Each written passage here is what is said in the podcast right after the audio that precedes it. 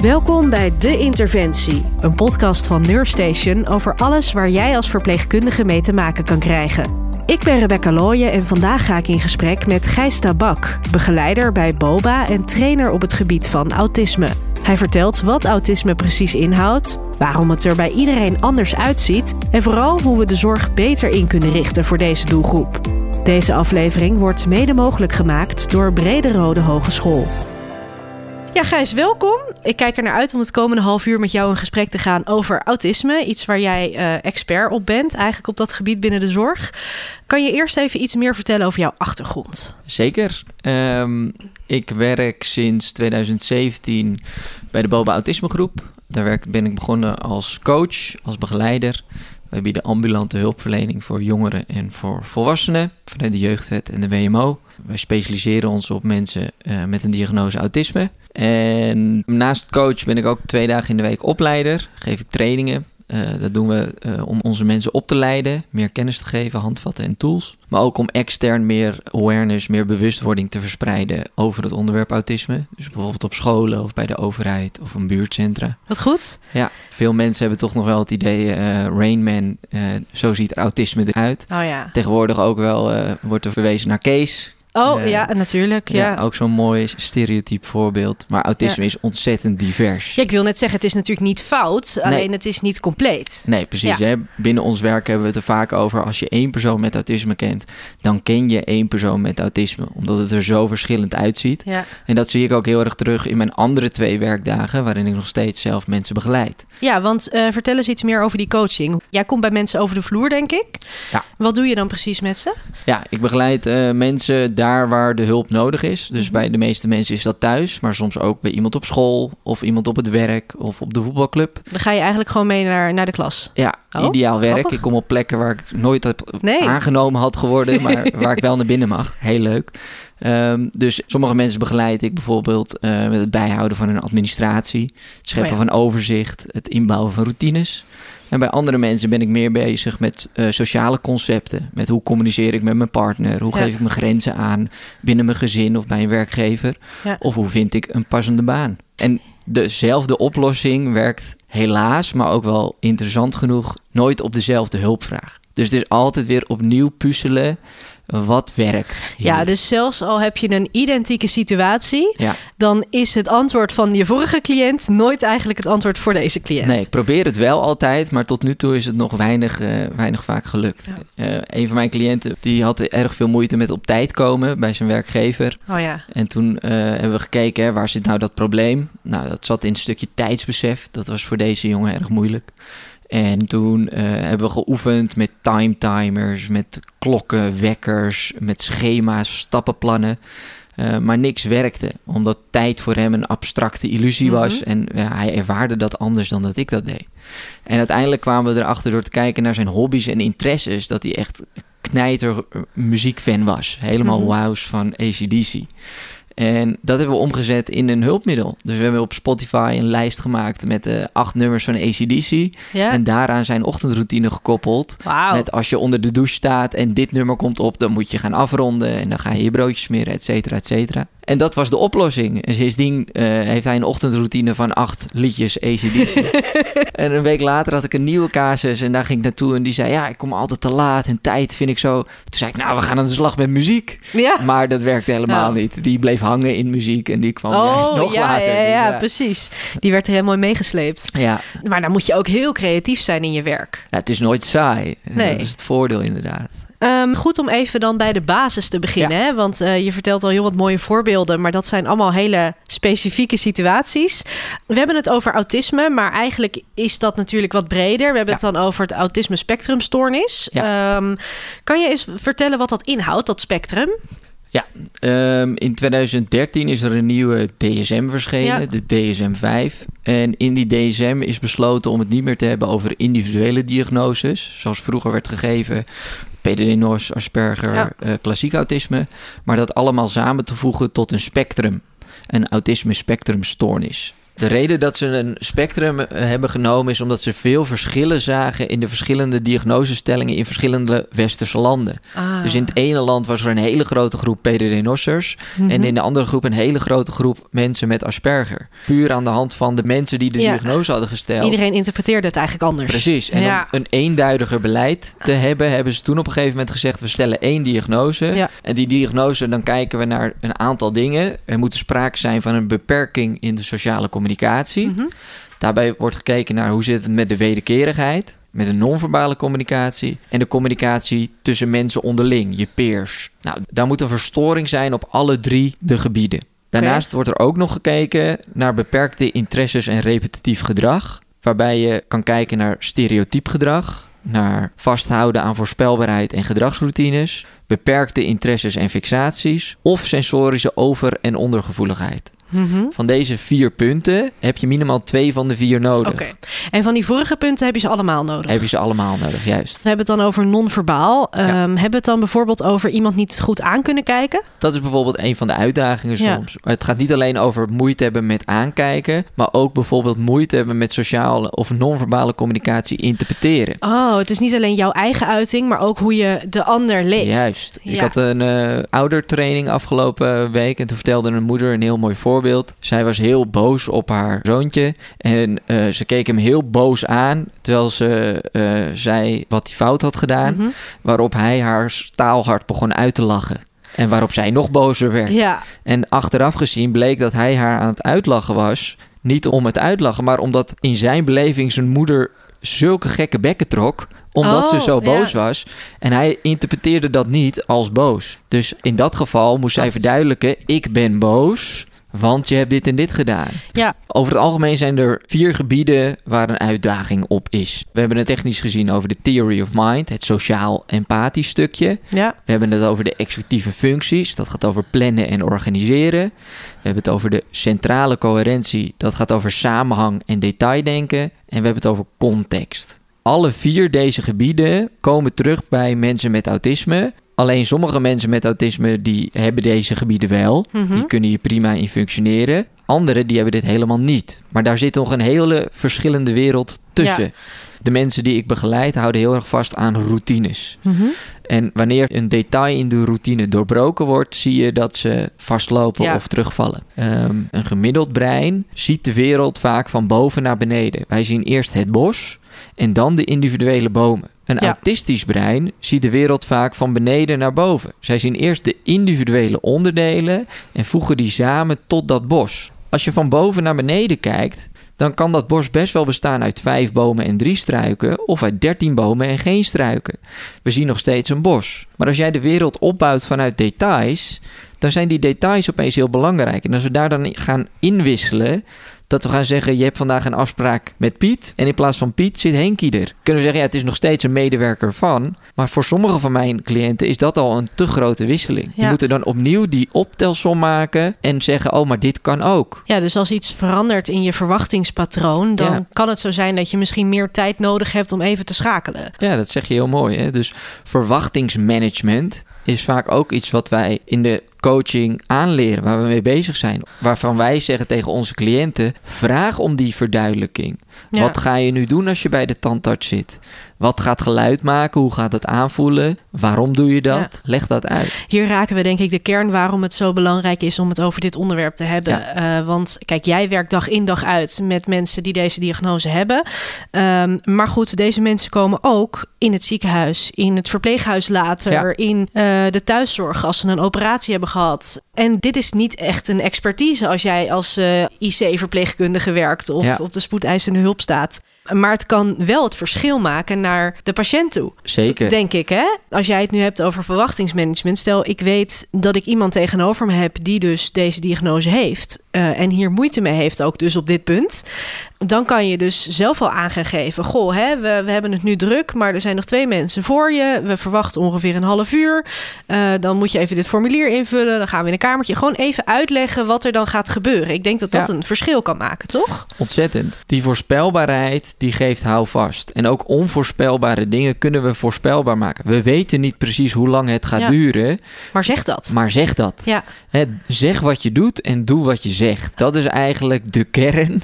En eigenlijk denk ik zelfs dat de meeste mensen dit wel prettig vinden, toch? De meeste mensen vinden dit prettig en hebben dit nodig. Hè? Mijn Ja. oma zei altijd: een goed leven bestaat uit rust, reinheid, regelmaat.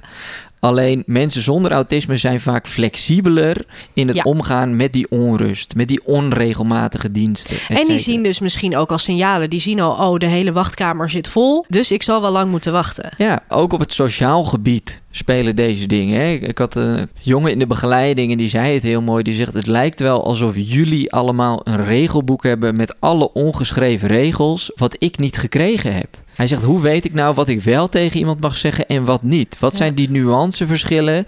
Wanneer hou je wel een deur open voor iemand en wanneer niet meer? Als er twintig mensen achter me naar binnen lopen, moet Ja. ik dan voor alle twintig die deur open houden? Of niet? Zulke kleine dingen die voor mij dan, ik heb het even over mezelf dan, dan is zo vanzelfsprekend zijn. Ja, Ja. dat voel ik wel aan. Ik kan ook geen antwoord geven. Nee, want bij ons gebeurt het onbewust automatisch. Ja. En bij veel van de mensen die ik begeleid, die zeggen: Weet je, bij mij zijn die processen niet automatisch. Autisme is niet automatisch. De meeste mensen die ik begeleid, die zeggen: Bij mij is het een bewust proces, wat dus meer energie kost. Ja, Als ik dus spanning en stress heb, omdat ik bijvoorbeeld op de spoed zit, of ik zit bij een huisarts of bij een dokter, of er komt iemand bij mij thuis, ja, dan heb ik stress en spanning. Dan heb ik dus minder energie om dat wat bij jou onbewust gaat, bewust te gaan maken. ja. Als je weet dat iemand eh, diagnose autisme heeft, dan kan je daar ook je aan aanpassen. Ja. En de ervaring prettiger maken. Maar dan moet je het wel weten. Ja. Kijk, je zegt al, niet iedereen is hetzelfde. Maar zijn er over het algemeen dingen waarvan je zegt, nou, let daar vooral op. We zien vaak een aantal thema's terugkomen. Dat is dat het sociaal stukje. Eh, iedereen denkt dan, oh, mensen met autisme zijn niet sociaal. Nou, ik ken heel veel mensen met een diagnose die socialer zijn dan ik. Eh, maar soms zijn ze ook iets te sociaal, gaan ze daar in grenzen over. We zien vaak uitdagingen op het gebied van plannen, organiseren en overzicht bewaren. Ook daar weer hebben we mensen die dat helemaal niet kunnen en mensen die dat heel goed kunnen. Alleen wederom, het gaat niet automatisch. Dus er is meer energie voor nodig dan bij een gemiddeld mens zonder autisme, Ja. die dat automatisch onbewust doet. Hetzelfde ook weer met de samenhang zien, hoofdzaken en bijzaken scheiden. Sommige mensen die halen ergens heel goed de kern uit. En sommigen die zeggen, oh, dit detail is schijnbaar belangrijk. Dan denk je, nee, dat is het niet. Eh, er zit een enorm verschil in alle mensen met autisme. Dus de een is mondiger, verbaler Ja. en de ander niet. Ik heb een aantal cliënten waarvan ik weet dat ze een diagnose hebben. Maar als ik ze in de kroeg zou tegenkomen en met ze gesprekken... dan had, zou ik nooit kunnen raden of durven dromen dat zij autisme hebben. Want ze lullen me onder tafel. En komt dat dan ook omdat we eh, ons een beetje gaan, zijn gaan vormen naar die samenleving? Misschien zie ik dat verkeerd, hè, maar ik denk dat er ook veel aangeleerd gedrag is. Zeker. En dat is ook, hè, autisme is niet automatisch. Dus je ziet dat heel veel van de mensen in mijn coaching zich dingetjes aanleren, trucjes aanleren om te camoufleren, om mee te kunnen gaan Ja. in deze hectische, drukke maatschappij. En daarbij niet altijd rekening houdend met de context. Dat is ook een uitdaging voor Oh ja. mensen met autisme, die contextgevoeligheid. Het is niet dat mensen met autisme de context niet zien. Het is alleen dat ze moeite hebben om die context spontaan te gebruiken.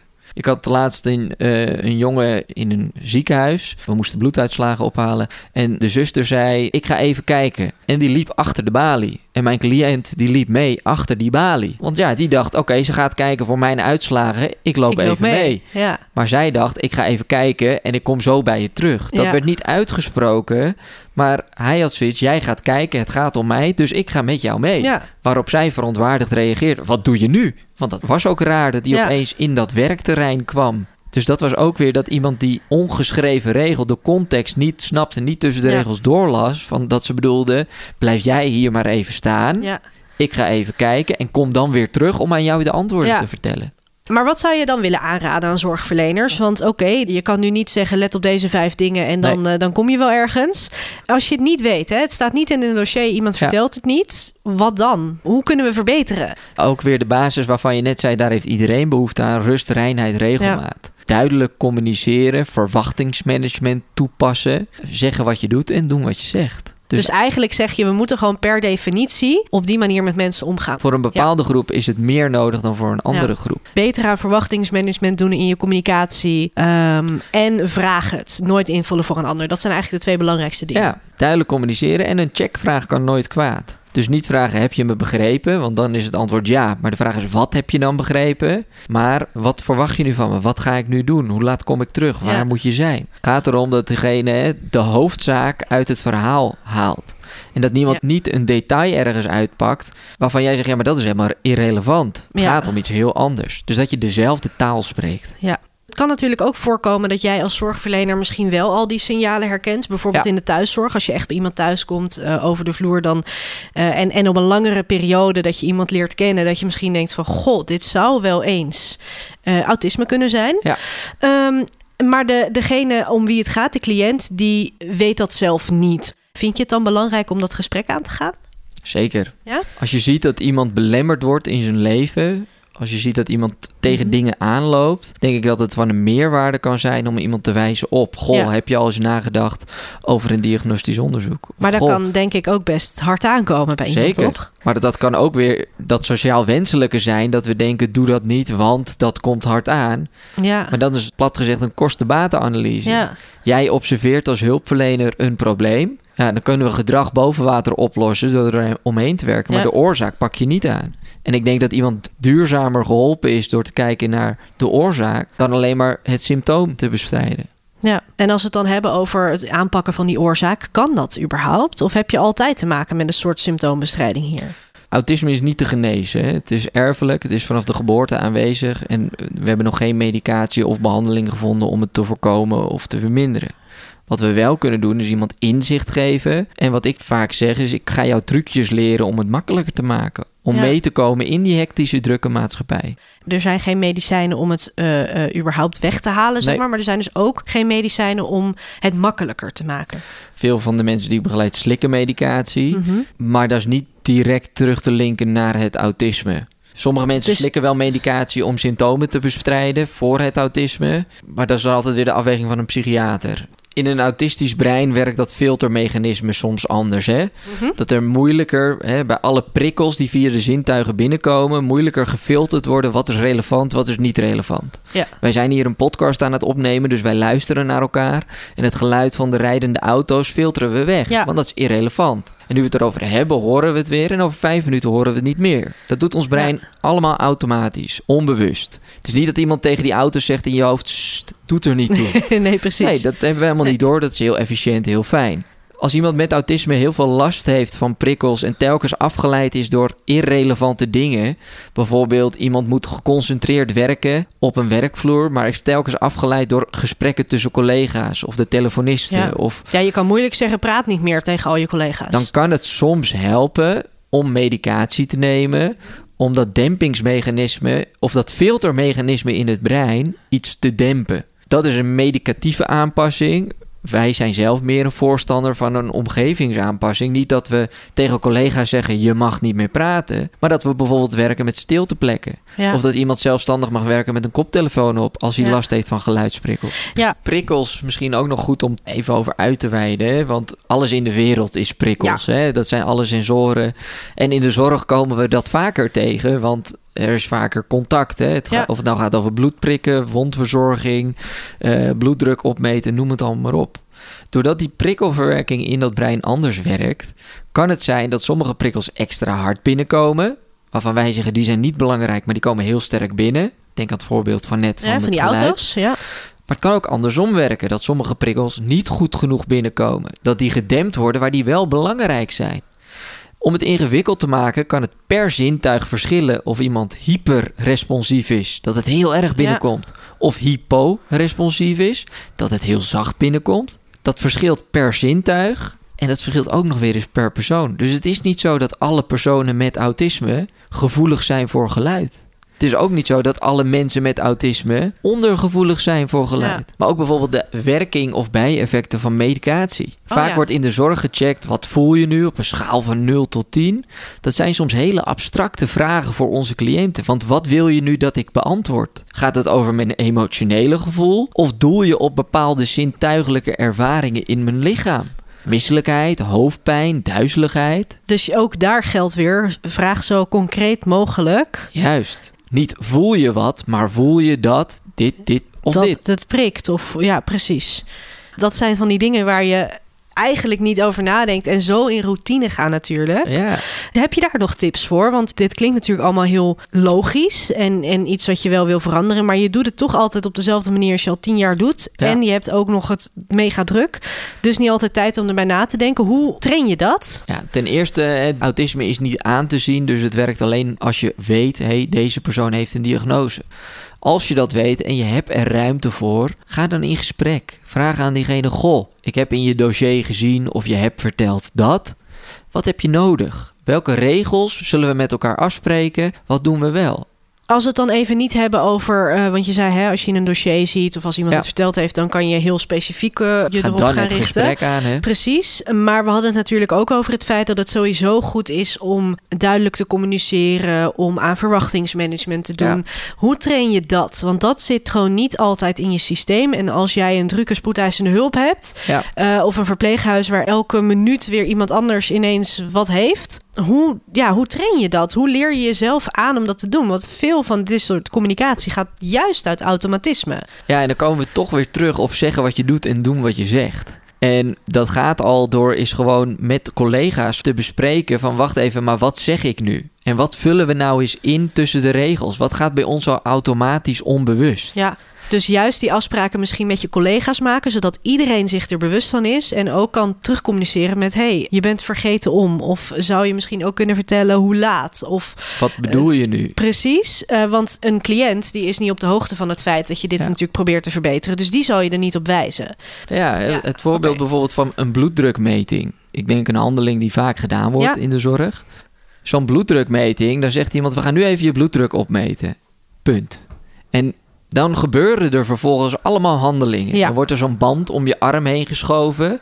Die band wordt dan op een gegeven moment groter en strakker. Ja, En dan weer zachter en dan weer groter en strakker. En dan gaat hij op een gegeven moment piepen en dan gaat het weer weg. ja. Ja, dat zijn allemaal dingen waarvan wij dan denken: oh, het zal wel. En als je het één keer hebt meegemaakt, dan, dan maak je dat het. oké. Ja, precies. Alleen dat zijn ook al dingen die kunnen we heel simpel uitleggen. Ik ga nu deze band om. Die wordt eerst strakker. En Ja. dat hoort zo, dat het strak voelt om Ja. je arm. Daarna maakt hij een piepje, dan is het klaar, lees ik de uitslag. Als er niks geks is, benoem ik dat niet. Het klinkt eigenlijk, misschien is het heel raar wat ik nu ga zeggen, maar het klinkt eigenlijk, ehm, als ik een kind van vijf voor me zou hebben, zou ik dat dus wel doen. Ja. Zou ik wel zeggen, hé, hey, kijk, hè, dit is een band, die gaat geen pijn doen, maar dan zou je veel meer uitleggen. Ja, Eigenlijk is het gek dat we daarmee stoppen. ja, en tegelijkertijd is dat ook wel wat vaak cliënten meegeven. Behandel mij niet als een kind. Nee, precies. Nee, kijk, ik heb het natuurlijk niet om, om, om de leeftijd en om dat je helemaal niks meer in te brengen hebt. Maar het feit dat we ehm, meer uitleggen aan. Ja. Nou ja, ik denk bij kinderen voornamelijk omdat we van kinderen zeker weten dat ze het nog niet eerder hebben meegemaakt. Ehm, misschien is dat een betere vergelijking. Behandel iedereen alsof het iemand dat nog nooit heeft meegemaakt. Dat is de perfecte vergelijking. Want hè, in een gemiddeld brein zie je dat ervaringen opgeslagen worden en dat je best wel details kan inwisselen, maar het nog steeds hetzelfde Ja. is.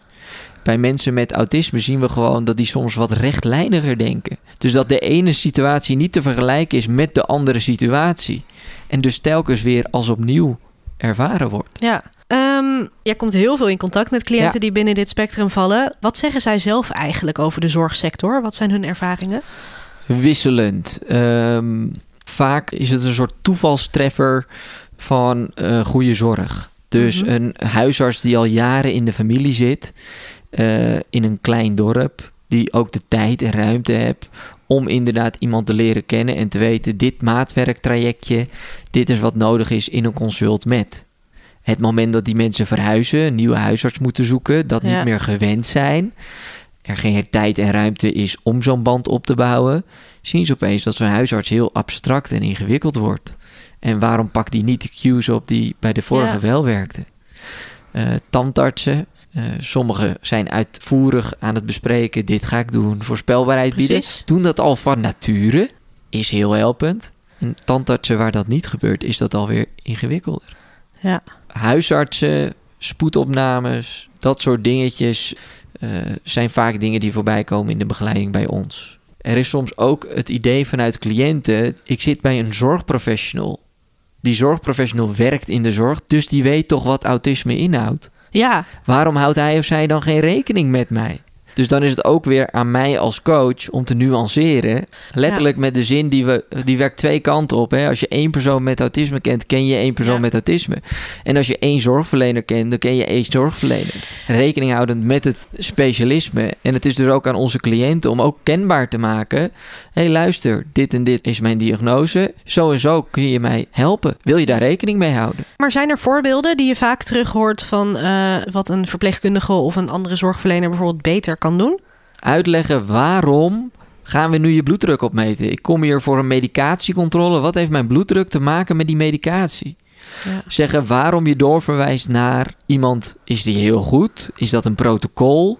Wordt die gesponsord? Werk je daarmee samen? Is dat gewoon handig? Ja, is Waarom- dat degene die toevallig tijd heeft? Ja. ja. Is er een wachttijd? En hoe lang is die wachttijd dan? Ja. En als je niet weet, hoe, hoe komt het dat je niet weet wat die wachttijd is? Ja. En wat moet ik dan in de tussentijd doen? Moet ik dat zelf uitzoeken of ga je daarin meedenken?